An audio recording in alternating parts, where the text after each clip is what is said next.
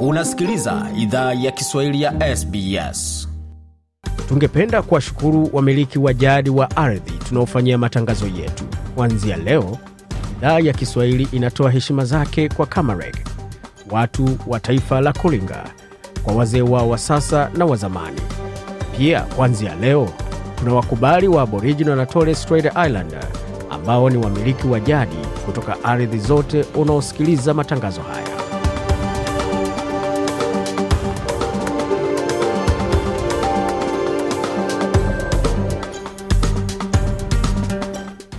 Ulipo na karibu katika makala idhaa ya Kiswahili ya SBS. Uko na migode migerano, tukuletea makala kutoka studio zetu za SBS na mtandaoni, anaone ambao ni sbs.com.au mkwaju swahili. Hapo mengi ambayo tumeandalia, lakini kwa sasa tuanze kwa kionjo cha yale ambayo kwa mbele, tukianzia kwa upande wa swala zima la huduma ambazo mashirika kadhaa yanatoa, hususan tukielekea katika mwisho wa mwaka ambapo kunakuwa na sherehe mbalimbali za kuweza kuonyesha kazi ambazo amefanya. Tukianza na shirika la Glapera ambapo mwenyekiti na mkurugenzi mtendaji Bwana Musa alitueleza kuhusu kile ambacho wanafanya katika shirika lake.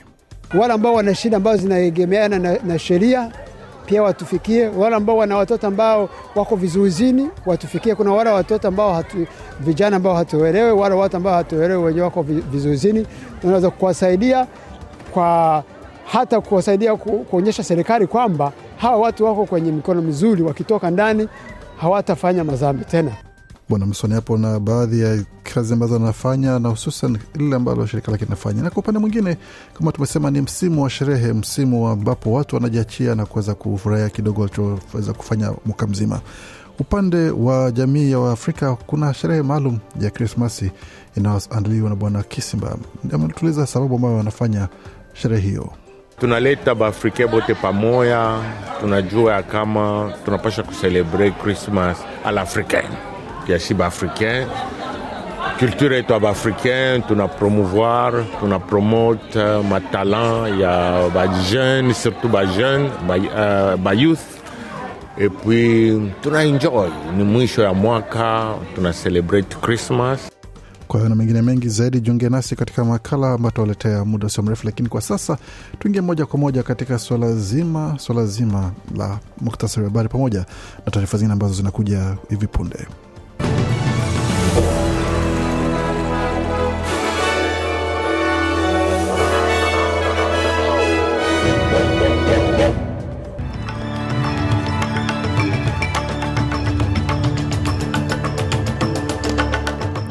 Katika muktasari wa habari jioni hii ya leo ambao tumeandalia, waziri mkuu atupilia mbali madai kuwa hajatoa taarifa kwa washirika wake kwa mpango wa kupunguza kwa mpango wa kupunguza bei ya nishati, wakati ongezeko la viwango vya riba vyaalika ukosoaji wa upinzani wa mseto dhidi ya serikali ya shirikisho na kundi la wanaharakati la nje ya ofisi ya waziri wa wahamiaji kuweka shinikizo kwa mageuzi kwa mfumo wa viza ya Australia. Na katika taarifa zingine za kimataifa, Marekani yaamurisha Rwanda kuacha kusaidia kundi la waasi wa M23 wakati chama cha ANC cha Afrika Kusini cha jadili hatma ya rais Cyril Ramaphosa. Katika taarifa za michezo, bichi na mbivu zabainika katika viwanja vya kombe la dunia nchini Qatar, ambapo timu kadhaa zimeingia katika robo fainali na zingine zikisubiri kujua kitakachojiri katika mechi ambazo zitakuwa za alfajiri na mida ya saa nane za usiku ambayo itajumuisha itashirikisha Uhispania dhidi ya Moroko na zingine hapo akiwa na kujikatia tiketi hapo baadaye, ikiwapo ni mechi ambazo tutaweza kutazama zote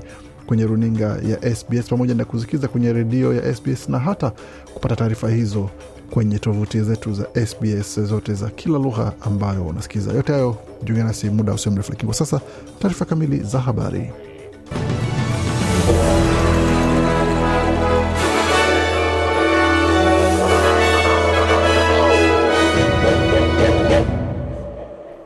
Waendelea kuisikia idhaa Kiswahili ya SBS ukiwa na migode migerano, tukiletea makala haya moja kwa moja kutoka studio zetu za SBS. Na kama tulivyoeleza hapo kabla, ni kuhusiana na swala zima la taarifa za habari ambazo tumeandalia, tukianzia katika swala la viwango vya riba pamoja na swala zima la siasa hapa nchini. Waziri Mkuu Anthony Albanese ametupilia mbali madai kuwa hajawapa washirika wake wa majimbo na mikoa maelezo kuhusu pendekezo la vikomo kwa bei za makaa ya mawe kabla ya mkutano wa mawaziri wa taifa ambao umeratibiwa kufanywa Ijumaa na utakuwa mtandaoni. Mwakazina wa New South Wales Matt Kin amesema waziri mkuu hajatoa taarifa yoyote kuhusu kupunguza kwa bei za umeme ili wazingatie pendekezo hilo, ila katika mahojiano na shirika la habari la ABC kutoka makao ya waziri mkuu ya Kiribili House ambako bwana Albanese anajitenga baada ya kupata uviko, waziri mkuu amesema kwamba madai hayo si kweli. Ameongezea kuwa timu zimekuwa zikifanya kazi ama zikifanyia kazi mpango kwa janga la nishati ya taifa kwa wiki kadhaa, na kila mtu amepewa taarifa kamili na You've got to draw a distinction between what premiers and, and some states say in public in order to uh, to promote their, their own position and what is actually happening. And what's been happening is Waziri mkuu anasema kwamba unastahili weka tofauti kati ya kile ambacho viongozi wa majimbo na baadhi ya mikoa wanasema hadharani kwa ajili ya kukuza msimamo wao binafsi na kile ambacho kimekuwa kikifanyika ni mazungumzo yenye tija sana. Tukisalia katika suala zima la siasa na ya hususan ya kitaifa, upinzani wa mseto wa taifa umeishtumu sera ya kiuchumi ya serikali ya Albanizi baada ya ongezeko ya kiwango cha riba kutoka kwa benki ya hifadhi. Benki ya hifadhi imeongeza, imeongeza kiwango cha riba cha hela taslim nchini Australia kwa alama 25 na sasa ni kiwango hicho ni asilimia 3.10 ambacho ni kiwango cha juu zaidi tangu mwaka elfu mbili na kumi na mbili. Msemaji wa hazina katika upinzani wa taifa Angus Taylor amewaambia waandishi wa habari kuwa jibu la chama cha Leba kwa mfumuko wa bei na ongezeko ya gharama ya maisha hayajaridhisha kwa sababu Before the election, uh, we heard this government promise cheaper mortgages, cheaper electricity. Anasema kabla ya uchaguzi mkuu tulisikia serikali hii ikitoa ahadi za deni nafuu za kununua nyumba, bei nafuu ya umeme na gharama ndogo ya maisha. Tunachoshuhudia ni kinyume ya ahadi hizo. Serikali imekosa fursa ya kupitia bajeti kuweka mpango ulio wazi na kuregeza shinikizo hizo kwa viwango vya riba na mfumuko wa bei. Tuliona kinyume ya hali hiyo kabisa, na tuliona utabiri wa mbele, tuliona mijadala na tuliona visingizio, ila hapakuwa mpango wowote, alishutumu hapo Bwana Angus Taylor, msemaji wa masuala ya hazina katika upinzani wa shirikisho. Tukitazama katika taarifa zingine, kundi la wanaharakati limejumuika nje ya ofisi ya waziri wa uhamiaji Andrew Giles mchana wa leo, wakati wanaendelea kuweka shinikizo kwa mageuzi kwa mfumo wa viza ya Australia. Kundi la wanaharakati kwa jina la Young, The Young Refugees Collective limesema serikali haijatimiza ahadi yake kuto, kutoa ulinzi wa kudumu kwa wakimbizi nchini Australia. Kundi hilo limeungana na baraza la wakimbizi la Watamil ambao wamesema kuwa zaidi ya wakimbizi elfu kumi wamenyimwa viza za ulinzi licha ya kuishi ndani ya jamii kwa zaidi ya miaka kumi. Aranna Malgavana uh, Malvanaganam ni msemaji wa baraza la, ki, la wakimbizi wa Kitamil amesema kuwa chama cha Leba kinahitaji chukua hatua kwa sababu We're trying to apply pressure on the, uh, the Labor government to do the right thing. Amesema tunajaribu weka shinikizo kwa serikali ya Leba itende haki. Waliahidi walipochaguliwa kuwa hakuna atakayeachwa nyuma. Hapa tuna zaidi ya wakimbizi elfu moja ambao wameachwa nyuma. Hatutaki ingia katika mwaka mpya bila suluhu. Bwana Aran Malvaganam hapo msemaji wa shirika la wakimbizi wa Kitamil hapo akizungumzia hoja ambayo aliwasilisha katika ofisi za waziri wa uhamiaji. Tukielekea moja kwa moja katika taarifa zingine ambazo tumeandalia, waziri wa mambo ya nje wa Marekani Antony Blinken amemwambia rais wa Rwanda Paul Kagame kuacha kutoa msaada kwa kundi la waasi la M23 linalopigana na serikali ya Kinshasa mashariki mwa Jamhuri ya Kidemokrasia ya Kongo. Taarifa ya wizara ya mambo ya nje ya Marekani inasema kwamba waziri Blinken amesema amefanya mazungumzo ya simu na rais wa Rwanda Paul Kagame na kuzungumza ama kuzungumzia umuhimu wa kuwepo amani na utulivu mashariki mwa DRC. Blinken amesema kwamba Marekani inaunga mkono juhudi za amani zinazofanywa na Jumuiya ya Afrika Mashariki na mpatanishi wa Umoja wa Afrika ambaye ni rais wa Angola Joao Lorenzo. Rwanda imekuwa ikikana kila mara shutuma kwamba inaunga mkono waasi wa M23, lakini taarifa iliyotolewa na msemaji wa waziri wa mambo ya nje ya Marekani Ned Price inasema kwamba Blinken amesisitiza kwamba msaada wowote kwa makundi ya waasi yanayopigana kule Kongo lazima ukome mara moja ikiwemo msaada ambao Rwanda inatoa kwa kundi la waasi la M23.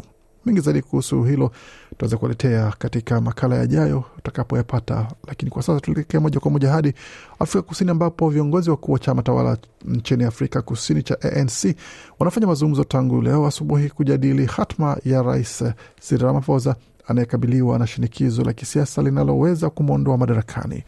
Rais Ramaphosa mwenyewe ni miongoni mwa wale wanaoshiriki majadiliano hayo yanayofanyika siku moja kabla ya bunge kupiga kura inayoweza kuanzisha mchakato wa kumtoa mamlakani. Kiongozi huyo ameandamwa na kiwango cha madai ya kukiuka katiba baada ya jopo maalum la uchunguzi kuchapisha ripoti inayomtuhumu kuficha taarifa za wizi wa maelfu ya dola uliotokea kwenye shamba lake binafsi. Hapo jana Bwana Ramaphosa alisema hatojiuzulu na kutokana na kashfa hiyo iliyo uh, kigawa chama cha NC kuelekea mkutano mkuu wa chama katikati mwa mwezi wa Disemba.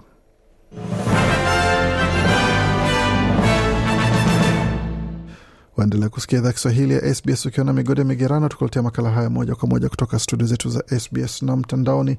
Kwanza tuelekea moja kwa moja katika masuala ya michezo, ambapo tukianzia katika kombe la dunia, ambapo Brazil bingwa mara tano, bingwa mara tano duniani hapo katika kombe la dunia, hususan mchezo wa mpira wa miguu wamefuzu kwa michuano ya robo fainali, ambapo baada ya kuwacharaza vijana kutoka Korea Kusini kwa magoli manne kwa moja katika mechi yao ya mzungu wa kumi na sita. Magoli yote manne ya, ya Brazil yalifungwa katika dakika za kwanza thelathini na sita na la mwisho kuweza kuongezewa hapo, kumaanisha kwamba waliingia katika mapumziko ya kipindi cha kwanza wakiwa tayari wako sawa bila wasiwasi wowote. Kupitia ushindi huo sasa, Brazil watakichapa dhidi ya Croatia katika mechi ya robo fainali ambayo itachezwa alfajiri ya Jumamosi kwa masaa ya mashariki ya Australia, ambayo itakuwa ni mida ya saa nane za usiku wa Jumamosi. Croatia kwa upande wao waliweza kuwaondoa wawakilishi wa wengine wa Asia wa bara la Asia, Japan kupitia matuta ama mikwaju ya penati baada ya mechi hiyo kuisha kwa magoli moja moja katika dakika tisini na dakika zingine thelathini zilizoongezwa kuweza kupatikana mshindi, kumaanisha kwamba basi kaingia ni kwa matuta. Vijana wa Japan wakafanya uzembe, vijana wa Croatia kwa upande wao wakasema kwamba sisi tuko tayari kuendelea mbele kama nyinyi mko tayari kufunga magoli. Kipa ama mlinzi mlinda lango wa Croatia Dominic Lav, alikuwa mmoja wa wachezaji bora zaidi na alikuwa shujaa wa Croatia baada ya kuokoa penati tatu za wale ambazo zilipigwa na vijana wa Japan, hali ambayo imewapa ushindi wa magoli matatu kwa moja kwa kupitia mikwaju ya penalti. Na katika mechi ambazo zinachezwa usiku wa leo ama usiku wa kuamkia sasa, usiku wa manane wa leo itakuwa mida ya saa nane usiku, itakuwa ni mechi kati ya Moroko watakaoingia dimbani dhidi ya Hispania kuamua nani atakaingia katika mechi ya robo fainali. Vilevile katika mechi itakayofuata saa kumi na mbili za alfajiri kwa masaa ya mashariki ya Australia. Itakuwa ni kati ya vijana wa Ureno wakiongozwa na Cristiano Ronaldo ambao wataingia dimbani dhidi ya vijana wa Uswizi katika mechi hiyo wakiongozwa na Granit Xhaka, gwiji hapo wa timu ya Arsenal atakayekuwa anashikilia mikoba hapo ya nahodha wa, wa timu hiyo kuelekea mbele katika mechi hiyo, kujua nani atakayeweza kufuzu katika mechi ya robo fainali ya mechi hiyo.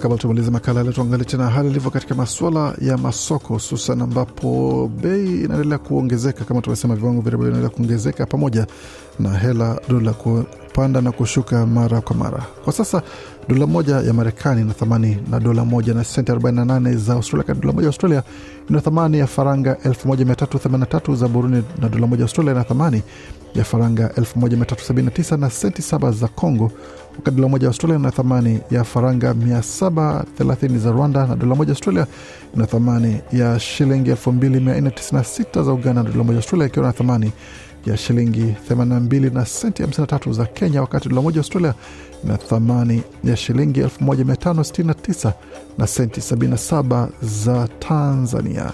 Katika masuala ya utabiri wa hali ya hewa, tukianzia mjini Adelaide ambapo nyuzi joto kwa sasa ni 22.8, wakati mjini Brisbane zikiwa ni 30.6, Canberra 21.8, Darwin 32.4, wakati mjini Hobart ni 12.9, tukielekea Perth ambapo ni 24.1, Melbourne nyuzi joto pale ni 19.2, wakati mjini Sydney nyuzi joto pale ni 20 na nukta tisa. Kufikia ni mwisho taarifa habari ambayo tumeandalia. Bakia nasi kwa makala mengine baada ya kuja kutoka studio zetu za SBS Radio. Mengi zaidi tunaweza kuwasikiliza hapo baadaye.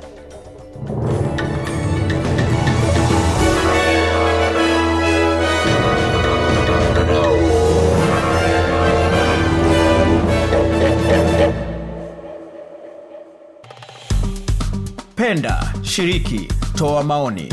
Fuatilia idhaa ya Kiswahili ya SBS kwenye Facebook.